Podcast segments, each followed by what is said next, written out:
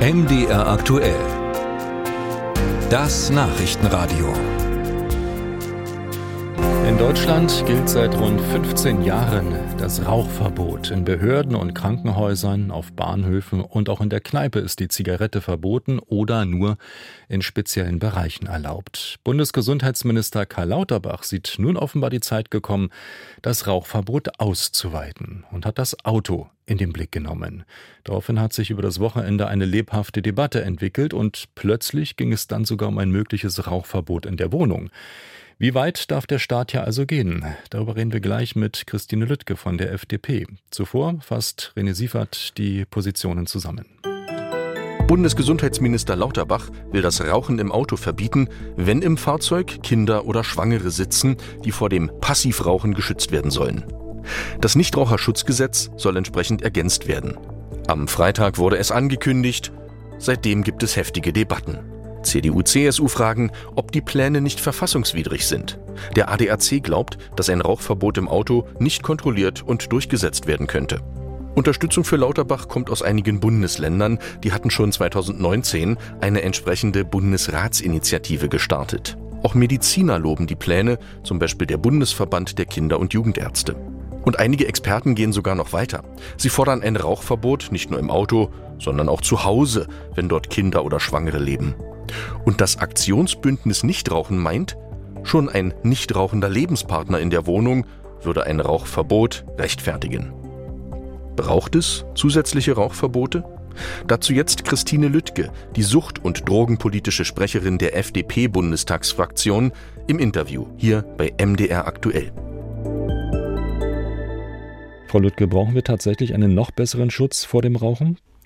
Wir müssen schon darüber nachdenken, wie wir Kinder und Jugendliche und andere vulnerable Gruppen, zum Beispiel schwangere Frauen, noch besser schützen können. Aber ein weitergehendes Rauchverbot, zum Beispiel im Auto oder sogar in der Privatwohnung, das geht mir dann doch einen guten Schritt zu weit. Aber wenn ich jetzt mal Kinder zum Beispiel auf der Urlaubsfahrt vor meinen Augen sehe, im Auto, Mama und Papa rauchen Kette, da sind sie relativ hilflos, die Kinder.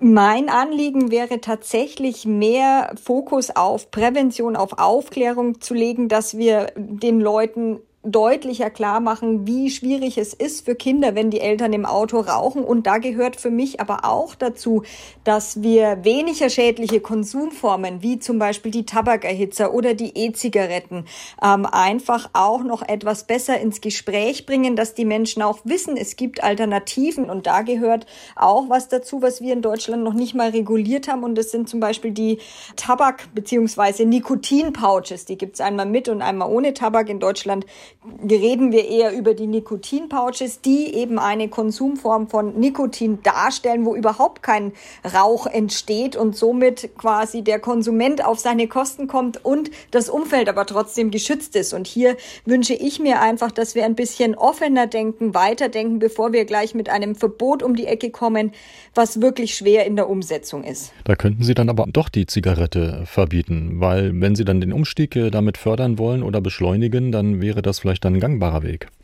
Die Frage ist die, inwiefern die Alternativen schon im Fokus stehen. Und da fehlt mir noch einiges. Ein Verbot allein, das regelt noch keinen Konsum. Das heißt, erst gilt es, die ähm, weniger schädlichen Konsumformen tatsächlich in den Fokus der Aufmerksamkeit zu stellen. Und ich denke, dass wir dann auf ein Verbot auch verzichten können. Wenn wir die Privatwohnung mal aufrufen, da wird es dann noch schwieriger als äh, im eigenen Auto, auch natürlich auch mit Kontrollmöglichkeiten. Aber ist das dann überhaupt denkbar, ähm, dass ein solches ähm, Verbot irgendwie gestaltet werden könnte, ein Rauchverbot für die private Wohnung? Also ich sehe das nicht, denn die private Wohnung ist ein ganz privater Raum. Das ist der Rückzugsort, der private Rückzugsort für die Menschen. Und ich finde, da ähm, sollten wir eher weniger regeln. Das ist was, wo ich sage, da hat der Staat definitiv nichts verloren. Wenn Sie aber abwägen zwischen der Privatsphäre in der Wohnung und der Gesundheit der Kinder?